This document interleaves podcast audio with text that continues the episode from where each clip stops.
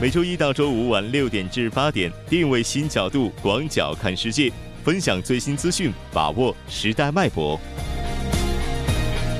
锁定新闻在路上。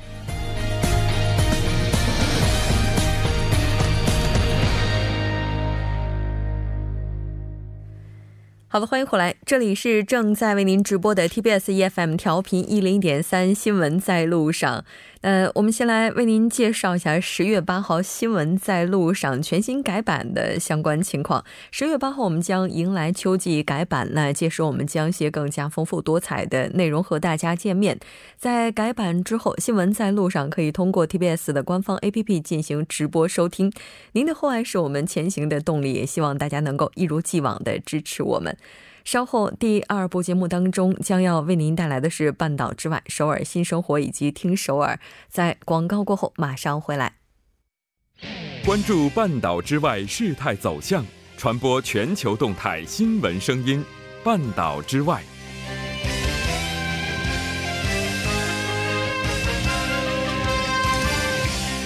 半岛之外带您了解全球资讯。接下来马上连线本台特邀记者王静秋，静秋你好。主播好，听众朋友们好，很高兴和您一起来了解半岛之外的主要资讯。那我们先来看一下今天的第一条消息。好的，第一条是每日科学家分享二零一八年诺贝尔生理学或医学奖。主播，嗯，是的，没错。那当然，我们还是先来看一下最新的报道情况。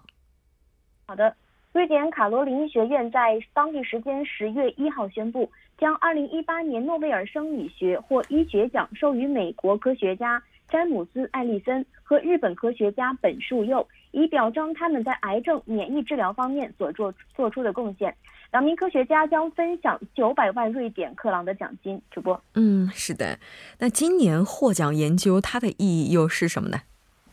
好的，据评奖委员会说，每年都有数百万人是死于癌症，那这是人类最大的健康挑战之一。今年获奖的研究意义的在于是为癌症治疗带来新风尚。那此前治疗方法是集中在肿瘤细胞上，新的研究主要是针对免疫系统，这也是提高了治疗的效率。主播，嗯，是的，没错。呃，其实，在二零一七年的时候，获奖者他们的主要成果是发现了控制昼夜节律的分子机制。那今年的话，两位的研究成果又是什么呢？好的。那詹姆斯·艾利森为为是为美国德克萨斯大学的 M.D. 安德森癌症研究中心的教授，他发现人体免疫 T 细胞的表面有一种叫做 CTLA4 的分子，对其进行阻击会解除免疫细胞受到负束缚，从而全力对抗癌细胞。那现年七十六岁的日本京都大学教授本树佑是发现了另一个免疫细胞刹车分子 PD-1。根据他的发现，所开发的 PD 一阻断疗法已被证实，在对抗肿瘤方面有突出的效果。主播，嗯，是的。那这条关注到这儿，接下来我们再来看一下下一条消息。好的，普京将于本月的四号访印，与印方讨论军事技术合作问题。主播，嗯，是的。那我们先来看一下相关的具体报道内容。好的。普京将于十月四号到五号对印度进行正式访问，并将与印度总理莫迪举行会谈，讨论印俄战略合作伙伴关系的未来发展，并计划于会谈后签署多份的双边文件。当被问及普京是否会签署向印度供。呃，供应俄 S 四百的防空导弹系统的协议的时候，俄罗斯总统新闻秘书佩斯科夫称，他无法提供更多的细节。主播，嗯，是的。那我们看到媒体也报道称，俄罗斯将向印度提供五万套的防空导弹系统。是的，据报道呢，普京在即将展开对印度的正式访问之前做出决定。俄将向印度提供五套 S 四百的这个防空导弹系统，合同涉及金额是五十四点三亿美元。合同的签署仪式呢，可能在普京访印期间举行。协议一旦签署，印度将成为继中国和土耳其之后，该导弹系统的第三个海外买家。主播。嗯，是的，那双方也会具体的去讨论一些军事技术合作方面的等等一些细节问题。那这条了解到这儿，接下来我们再来关注一下脸书的数据泄露问题。好的，在当地时间的九月三十号，《华尔街日报》报道称，欧洲隐私监管机构正在考虑对 Facebook 就是脸书的数据这个泄露事件。处以高达十六点三亿美元的罚款。那该数据泄露事件是暴露了至少有五千万用户的账户的数据。该事件于当地时间九月二十八号被曝光。脸书发布消息称，本周发现的黑客攻击显示，攻击者利用代码漏洞盗取了用户账号密匙，可以入侵和盗用五千万用户的账户。主播，嗯，是的，没错。那这次事件当中，刚才您提到大约有五千万用户的数据是被泄露了。那这些用户主要可能会对他们产生怎么样的一些影响？我们也来看一下。好的。那么该事件呢，主要是对那些使用查看功能的用户来产生影响。查看是一个流行的隐私工具，其功能是让脸书的用户看到访客在浏览其个人页面的时候做了什么。主播，嗯，是的，没错。那其实应该说，之前脸书在数据泄露这方面已经是遭到了用户包括各方的这个多种质疑。现在的话，再次爆发类似事件，在回应方面呢？我们也来看一下他们这次是怎么样应对的。好的，呃，脸书在当地时间的九月二十八号发布的公告中强调，调查仍处在早期的阶段，公司已经要求美国联邦调查局是介入调查。脸书还没有发现此次攻击的幕后黑手是谁，也不知道具体有哪些信息已经被泄露。但公告中提到，黑客已经搜索公开了信息档案，包括用户的姓名和家乡。信用卡信息没有被获取，主播。嗯，是的，没错。那我们也看到，美国的一些媒体认为，目前这一问题可能不会在短时间之内解决，因为欧洲的通用数据保护法规是要比美国的隐私要求严格的多。那这条了解到这儿，我们再来看一下下一条消息。下一条是美国内政部长扬言海上封锁俄罗斯，俄方称无异于宣战。主播，那我们先来看一下报道的相关情况。好的。据今日俄罗斯网站的消息，美国内政部长金赫出席由消费者能源联盟举行的行业盛会期间称，如果有必要，将通过美国海军封锁俄罗斯，阻止其对中东地区的能源供应，进而将俄罗斯从能源市场驱逐出去。在时隔两天之后，俄方回击称，这无异于是宣战。主播，嗯，是的，没错。那当然，我们也看到，现在各方应该说也是剑拔弩张。包括四这个四号的时候，俄罗斯总统普京也会访问印度。那接下来这个局面将会怎样发展，我们也会进一步关注。接下来再来看一下北美自贸协定目前的最新进展。好的，那在昨天的新闻当中呢，是报道了美国与加拿大在当地时间的九月三十号宣布，双方已就贸易协定是达成了一致。计划签署名为《美国墨西哥加拿大协议》的贸易条约，来取代已实施二十四年的北美自由贸易协议。那加拿大总理特鲁多的办公室发声明称，特鲁多在一号与特朗普通电话，双方均欢迎新的贸易协议，同意保持紧密的接触，继续推动协议落实。墨西哥外长彼得加赖称，协议对墨西哥和北美均是好事。主播。是的，没错。应该说到目前为止的话，美国和加拿大之间非常艰难的谈判呢，已经是告一段落了。那新的协议如果开始正式推进的话呢，将会为五亿人带来更多的就业机会。是的，新的协议呢或将于十一月底之前生效。加美两国发表联合声明称，新协议有助于推动利博维尔厂和自由贸易，刺激经济增长，为北美近五亿人民带来更多的就业机会。改善中产生活。那么，特朗普在当地时间十月一号在白宫玫瑰园召开记者会，宣布达成协议，呃之后是美国历来达成最重要的贸易协议，将为美国创造数以十万计的职位。主播，是的，我们看到新的协议可能会在十一月底之前生效。是的，新协议或于十一月底前生效，在墨西哥总统涅托十二月一号卸任前签署。但仍要经过各国的国会来通过。由于美国下月将出将举行中期选举。若民主党取得国会多数，待协议明年终极表决的时候，便可形成重大的阻力。主播，嗯，是的，没错。目前我们看到三方的领导人也都是表示，协议的达成是一件好的事情，有利于三方的共同发展。那当然，我们也看到现在不少的一些亚洲国家呢，也是希望这个条款未来能够包含和亚洲国家来签订新的协议。非常感谢静秋带来今天的这期连线，我们下期再见。主播再见，听众朋友们再见。接下来关注一下这一时段的路况、交通以及天气信息。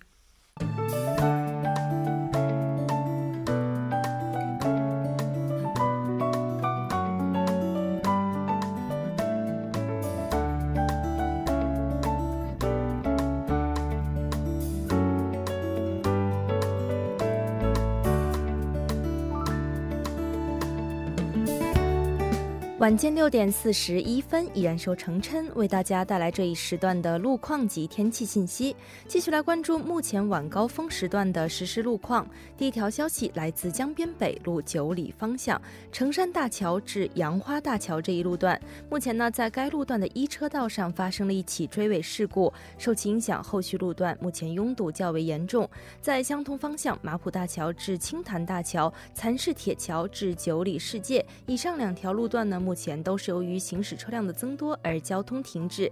在相反方向，永东大桥至圣水大桥、汉南大桥至嘉阳大桥，目前这两条路段的路况也不是很乐观，车辆行驶速度缓慢，请来往的车主们参考相应路段，小心驾驶。好的，接下来是在彭塘水西路青潭大桥方向滩川一桥至青潭大桥南端这一路段，目前呢，在该路段的一车道上停靠着一辆故障车辆，受其影响，目前从滩川高速转换出入口开始，路面拥堵严重，还望途经的车主们保持安全车距，小心驾驶。好的，继续来关注天气。今明两天，韩国全国呢仍会保持着秋高气爽的好天气，最高气温普遍维持在二十二到二十五度。除春川地区以外，其他地区的最低气温都在十二度上下。而春川呢，率先的进入了深秋的季节，春川的最低气温在七度左右。虽然气温不高，但白天呢，由于天空晴朗无云，光照强烈，还是要建议公众在出行时做好防晒的措。措施，我们一起来关注首尔地区明天的城市天气预报。最低呃，今天夜间至明天凌晨晴，最低气温十二度；明天白天晴，最高气温二十四度。好的，以上就是这一时段的天气与路况信息，我们稍后再见。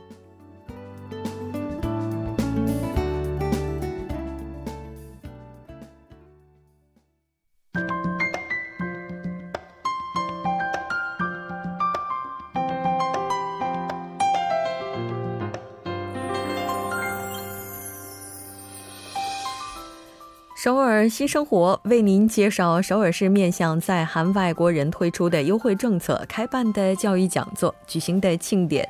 接下来马上进入我们今天的首尔新生活。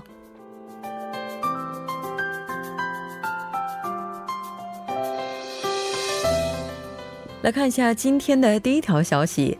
有利多文化奖学财团为了帮助改善多文化家庭以及低收入家庭子女的学习环境，将为符合条件的家庭购买书桌等教育家具，将会优先考虑年龄在八到十九岁的学龄期多文化家庭以及低收入家庭儿童青少年。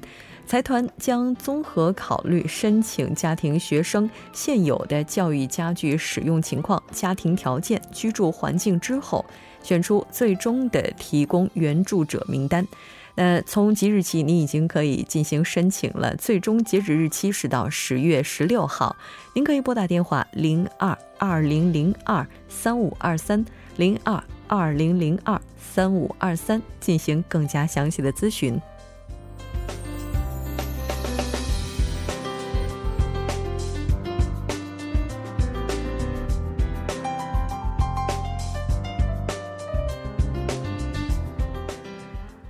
来看一下今天的下一条消息。那这条消息是永登浦区多文化家庭支援中心提供的亲子同行历史探访活动。那这次活动主要面向的群体是永登浦区多文化家庭的妈妈以及小朋友。那对于小朋友的学龄要求呢是四到六年级。这次一共会招募二十组。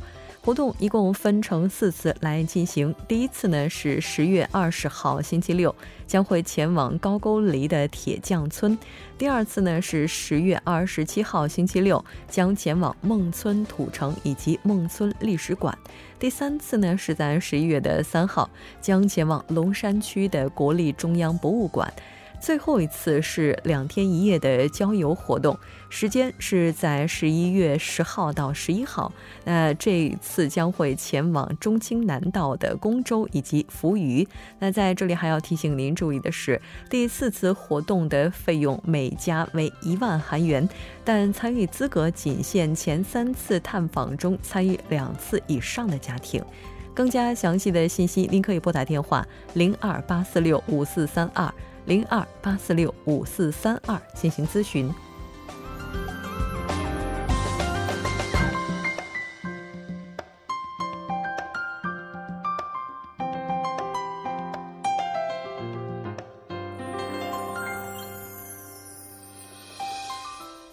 再来看一下今天的最后一条消息，那这条消息是首尔西大门区和西大门多文化家庭支援中心将要举办的韩语竞赛。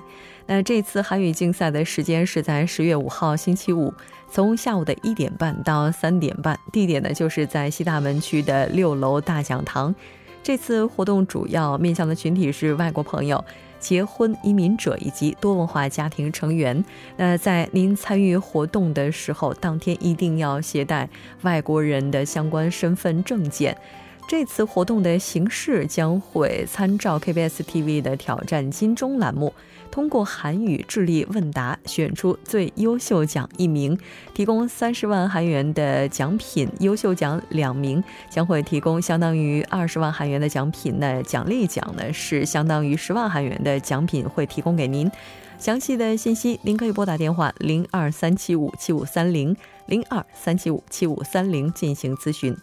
好的，以上就是今天首尔新生活的全部内容。稍事休息，马上为您带来今天的《听首尔》。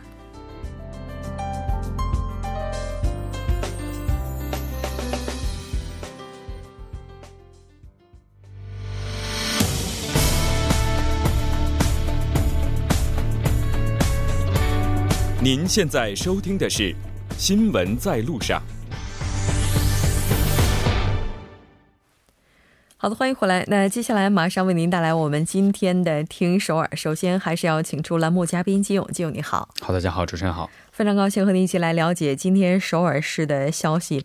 今天首尔市啊，在早上的时候，如果大家有一些这个新闻推送的话，能够看到三号线是出了问题。对。这个三号线呢，是在这个京畿道高阳市的大谷站到这个白石站区间的这个列车哈，嗯，啊，它当时是早上的四点三十分左右的时候，是双向进行了一个中断的这样的一个呃一个事故哈，当时是一共三个多小时，然后给当时上下当正好是这这个上班的高峰期嘛，嗯，给当当那个使用这条线路的市民带来很大的一个不便哈，对，但是也有个媒体称哈，就是说这次三号线的运行中断呢，也是往返于这个首尔和新都市的这个交通现状来说是一个有意义的一次中断。为什么说呢？应该通过这次事故呢，也反映出了其实目前存在的一些呃，这个在这段交通路线上的一些问题。嗯，是的。那这个具体的情况到底是怎么样的？嗯，刚才说是上午的四点三十分左右的时候呢，正在这个大谷站和白石站中间的呃进行检查路线的夜间作业列车呢，在这个线路上呢是停止运营了，然后导致呢大河站到三松站之间的一些运行出现了问题。然后对此呢，这个 Korea 这个在这个大河站白石站区间哈和这个白石站三松站之间呢，分别投入了一辆区间电车，然后呢主要是为运送这些乘客哈，然后呢，这个韩国铁道公社呢，已将因故障停止运营的这个列车呢，然后呢，以其他列车在后面推动的方式把它给转移了。然后呢，最后呢，在上午的八点四十五分左右的时候呢，呃，这趟列车的这这一段路段才从重新开始运行。嗯，是的。那其实应该说哈，这个时间点上下班的上班的朋友啊，早上的话应该这个早上凌晨四点多钟，这一般都是离家比较远的这个单位哈，也是给大家带来很多的不便。对，其实，在这天这这个时时间段，应该是是这个从新都市到首尔市上班的人最最人最多的这个一一个时间段哈。然后呢，这个受阻的这些乘客呢，不得不从这个地铁上下来之后呢，去换乘到公交车站，然后导致呢。呢，地铁站附近的这个公交车站台哈，各处呢都应该是排起了将近数十米的这样的一个长队哈，引发了一个上班路呃上班路大乱哈。然后呢，从这个高阳市大化洞到中路三街上下班的这这个私营企业主啊，一个金某他说了哈，这个列车不能正常运营呢，市民们只能够转移到这个呃公交车，但是呢，这个 c o r 和这个车站的相关人士哈，还有警察等，谁也没有给出一个解决的方方案哈。然后呢，也没有公公告告诉他们会出呃，后来的乘客也都没有告诉他们具体应应该是什么样的情况。所以呢，通过这次事故呢，希望呢，如果今后呢再次发生这类事故的时候呢，能够迅速的传达出啊当地这个事故的这样的具体情况。然后呢，各个部门呢，比如说韩国的这个铁道公社啊，还有就是相关地方自治团体，还有一些警察，能够合作起来，能够互相的呃协助，然后尽快的解决这个问题。是的，没错。那其实真的是反映了目前韩国地铁存在的一些问题哈。嗯，对，应该是这个新兴城市和在首尔区间，呃，到首尔的这个这个这条路线的问题。嗯，是的，没错。那这个隐患，我觉得这个时候大家是不是也可以想一下，如果我们真的在上班的路上啊遇到这样一些问题的话，是不是还有一些，就是我们有另外的一个 Plan B。就是我们的 B 计划，但是我觉得大部分的这个上班族很可能没有这样的 Plan B，他们可能习惯了这样路线之后啊，可能最卡好时间，然后紧赶慢赶的赶到地铁站，然后如果地铁站稍微出现一个故障的话，只能是就迟到啊，这样被老板骂等等。对，我觉得大家 就是通过这样的事故可以想一想，如果我每天走的这个路线今天不能走了，我还有哪条路线可以使用？呃，这条了解到这儿，再来看一下下一条消息。好，第二个消息呢是，首尔市今天表示哈，在龙山区的孝昌运动场举行一个呃第二十二届老人节的纪念活动，然后呢选出了模范老老人，然后呢为这个老人福利做出贡献的个人和团体呢，而且授予了这个表彰。然后呢市政府呢每年都在这这个老人节的时候呢，会给一些呃在这个老人节的时候给一些模范的一些人和团体，给他们授予一些奖章。嗯，是的。那我们来看一下今年获奖的这个模范。嗯，在这个模范老人的获奖者当中，哈，一个叫做李希顺的老人呢，从二零一三年的时候开始呢，在屋顶上就设置了六十个箱子，哈，他这个箱子呢是他亲自培摘的一些有机农作物，然后呢，而且会把这些农作物做成的一些饮食啊，或者是呃原材料，呃，送给这个附近的这个敬老院啊，提供他们一些健康的一些餐品。然后呢，每年的父母节的时候呢，六十五。还会为这个六十五岁以上的老人免费提供，呃，他自己亲自做的参鸡汤，还有就是清炖的鸭等等健康的一些饮食哈。那另一位模范老人的话，他是三十多年来哈，他是原来是一直担任的是呃一个报社的一个记者哈，他叫李新雄老人。然后他在退休之后呢，也是通过自己的这个一技之能哈，就是记者呃的一些才能呃才艺奉献，为一些高中和初中的学生教育如何让他们能够更加的了解一些时事新闻哈。然后呢，还做还作为这个他是瑞草区的嘛，他在这个瑞草区的一些呃担任这个记者的工作，然后他还会分享一些。他在这个记者和在媒体方面工作的一些经验等等。嗯，是的。那这次的话，还有获奖的团体。嗯，对。呃，刚才说啊，是有模范的团体和个人都有哈。这个团体呢，也是为了提高地区内老人的生活质量，不断的实践和分享和奉献的一些团体，也在当天的时候得到了这个表彰。然后呢，收有市的福利本部的黄志勇啊。呃，黄志勇部长他表示呢，呃，老人节到来之际呢，我们应该对这个为国家的发展和社会起到中枢作用的这些老人们的一些辛勤劳动哈，表示深深的感谢。然后呢，为老人们一些为他们这些自豪。然后呢，我们的社会呢，也不应该忘掉这些人曾经对我们做出的一些贡献，然后应该对他们有一些敬畏的意识。然后呢，也希望呢，今后呢，也继续为首尔市的老人的福祉能够更加的一些付出努力。今天是韩国的老人节嘛，所以我也查了一下，中国是不是也有老人节？有的是重阳节，阴历的九月初九，就是它本来是中国的重阳节嘛，后来也赋予它另外一个意义，就是在这天敬老。嗯，韩国的这个老人节，它最初的意义寓意或者说初衷哈，也是希望能够让整个社会就是唤醒大家的敬老的意识吧，或者说让大家就是更加的去尊重、理解老年朋友哈。那今天也是有各种各样的活动，那当然我们也希望大家能够在这一天重新的去思考一下，我们对周边的老年朋友是不是做到了关注。呃，这条了解到这儿，再来看一下下一条消息。嗯，好，最后消息呢是，摄影师呢为帮助这些非盈利的团体和小工商业者呢，将免费支援希望广告的这样的制作。嗯，哦，这个那这次的话也是会对他们给予援助。嗯，对。呃，支援的对象呢是非盈利的法人或者是团体，或者是传统市场和社会型企业等等。可以在社会市的官方网站哈，搜友点 G O 点 K R 下载应征的方式。截止到二十二号呢，发送邮件到呃到 L B M 四幺幺 at 搜友点 G O 点 K R，或者是亲自访问到收友市政府也可以哈。然后呢，社会市呢计划呢，经过由广告专家等组成的这个陪审团审查之后呢，在下个月的时候选出二十个，给他们一些些。广告上的无偿支援，嗯，是的，因为像这些非盈利的法人，还有传统市场、社会性企业，他们在广告费用支出这方面，应该也是负担不小的。嗯，对。当然，也希望通过这样的援助，让更多的朋友了解到，还有这样的团体在我们周边。哈，非常感谢金勇带来今天的这期节目，我们下期再见。好，再见。整点过后马上回来。